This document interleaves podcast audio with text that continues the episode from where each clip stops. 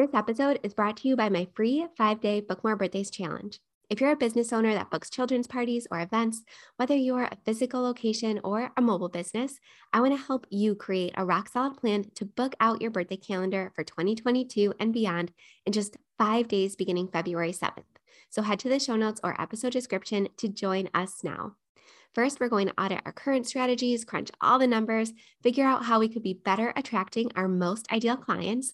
You know, the ones who not only gladly and readily pay your full prices, but also who you love working with, and then create a plan to execute the strategy to book out our calendars and empower and excite our teams to be integral parts of the process. Join me for five days of value packed information inside a closed, participant only Facebook group beginning February 7th. Head to the show notes and join us now. If you own or manage an indoor play center or really any business that serves local kids and families, and you want to operate with more ease and joy uh, while making the living you dreamed of, I created the Profitable Play podcast just for you. Join me, your host, Michele Caruana, for small but mighty tips every weekday that will all add up to a big impact on your mindset, your business, and your bottom line. Stick with me to keep the passion and grow the profit in your play based business. So, as I mentioned in my last episode, one of the hardest things you'll deal with as a business owner, especially one that serves kids and families, is negative comments and reviews.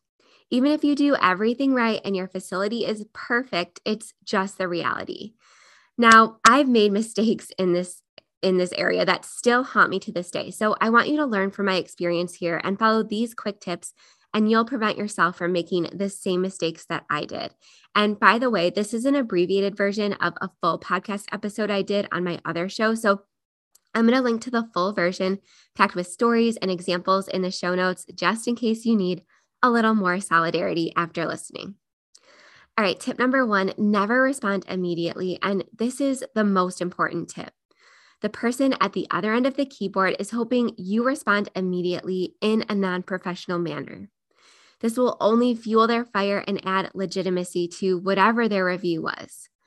As I have learned, this is not the time to put the customer on trial or show your emotions. It's the time to diffuse the situation. And I know you're going to be super tempted to come with receipts and make the customer look like the bad guy and be really clever and witty in your response because they go viral as posts sometimes. But I promise you, while you may get a few pats on the back and laughs from your peers when you respond in that manner, your peers are not the ones paying your bills. And we're going to talk a little bit more about who you should be considering when you leave those types of responses in a minute.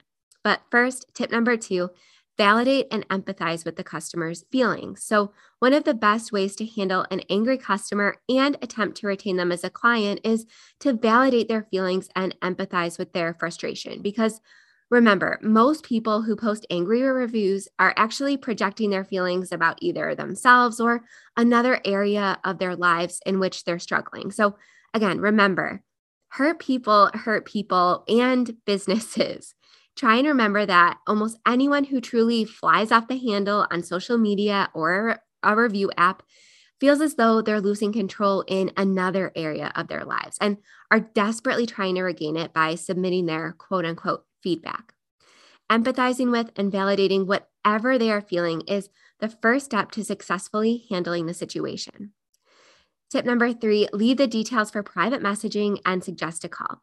If a reviewer or critic mentions a specific incident or interaction, ask them for more information, but ask them to send you a private message or email so you can better understand what happened, but also suggest protect their privacy because showing publicly that you're responding to their complaint and appear to be taking steps to improve based on their feedback will show potential clients, you know, the ones who are actually paying your bills, that you are ready and willing to listen to your customers and ensure a positive experience whenever possible. And it will also prevent back and forth between you and the online critic, which is never helpful for the business owner. And if this person is private messaging or emailing in a particularly furious fashion, try to get them on the phone because these types of critics feel most powerful behind their screen and their demeanor will usually change considerably if you take that barrier away and make a true one on one connection and have a conversation. Tip number four write your response with potential clients in mind, not the reviewers and not your peers. When responding to an unfavorable review or comment online, try to craft your response knowing that there's not much you can do to salvage that customer you're actually responding to. And sometimes you wouldn't want to do that anyway. Instead, write your response as if you were speaking to a potential client who is combing through your online reviews, trying to understand if there are any red flags about your business. Remember, customers try to talk themselves out of buying something typically. If you receive a negative review, make sure that you make your potential customer aware that you value your customers' feedback, accept legitimate constructive criticism, and operate in a professional manner. Tip number five if you or your staff did something wrong, admit it and make it right. This one kind of goes without saying, but I felt like reiterating it here. Even if the online reviewer seems to you as the owner as though they're overreacting, it's important to closely examine the source of their anger. Did they encounter a rude staff member? Did you fail to deliver on a promise? Were they overcharged? Have they tried other channels to resolve the issue and have been unsuccessful? Like, did they try calling or emailing and got no response or callback?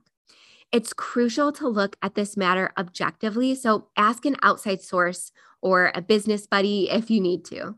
And even if you do not feel you or your business did anything wrong, education can go a long way. For example, if they're angry about a policy you have, take the time to explain why it's in place. And if there is an under, a misunderstanding, ask if you can contact them privately to clarify. Tip number six do your best to leave your emotions out of it. Remember, even though you may feel as your business is like your child or an extension of yourself, your customers don't feel that same attachment. Typically, they review the business and not the business owner. So try not to take each negative piece of feedback as a personal attack. Even if they do personally attack you, and yes, it's happened to me multiple times, don't sink to their level.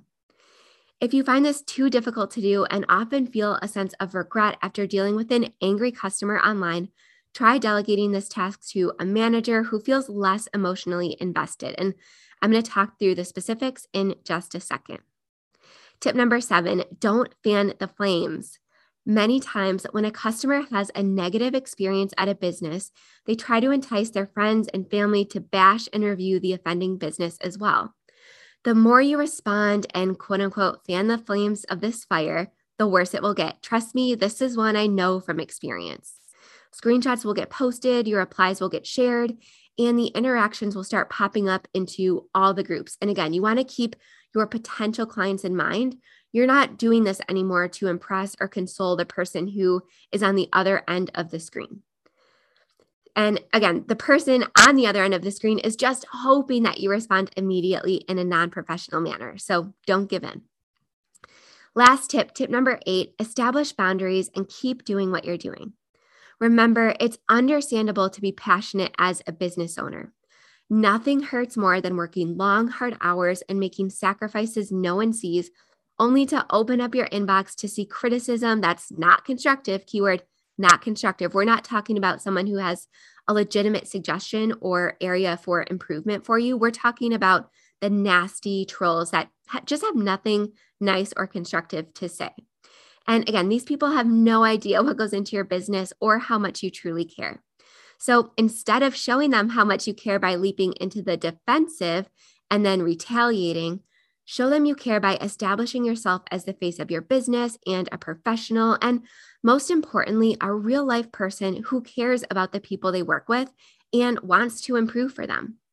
Now, if you struggle with this as I do, your play of the day today is to establish a separate inbox, so a completely separate email address, maybe info at yourbusinessname.com and establish a point person. Maybe it's a manager or a staff member, or maybe even a friend or your spouse. And establish this person as a point person for feedback and complaints, and then have them take a first pass at it before you can access the customer sentiment.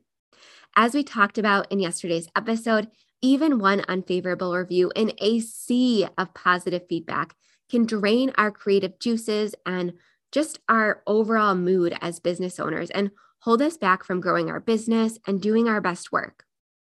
But remember, it would be unfair to the customers who know and love you, you know, the ones who are showing up in your love notes folder, if you quit or stop innovating just because of a few negative reviews. Keep pushing on for them. And remember that the people who bite the hardest online are often dealing with wounds themselves. And be kind above all else, and your ideal clients will continue finding you. All right, thank you so much for listening today. If you need to contact me or have a comment or suggestions for future episodes or things you want me to cover, all of my website and Instagram and information are linked in the show notes of this episode. And as always, the best way that you can show support for me or for the show is to leave a rating and review wherever you are listening. It helps me connect with other play based business owners and invite them into this little podcast community that we, we have created because, as always, I always feel we are better together.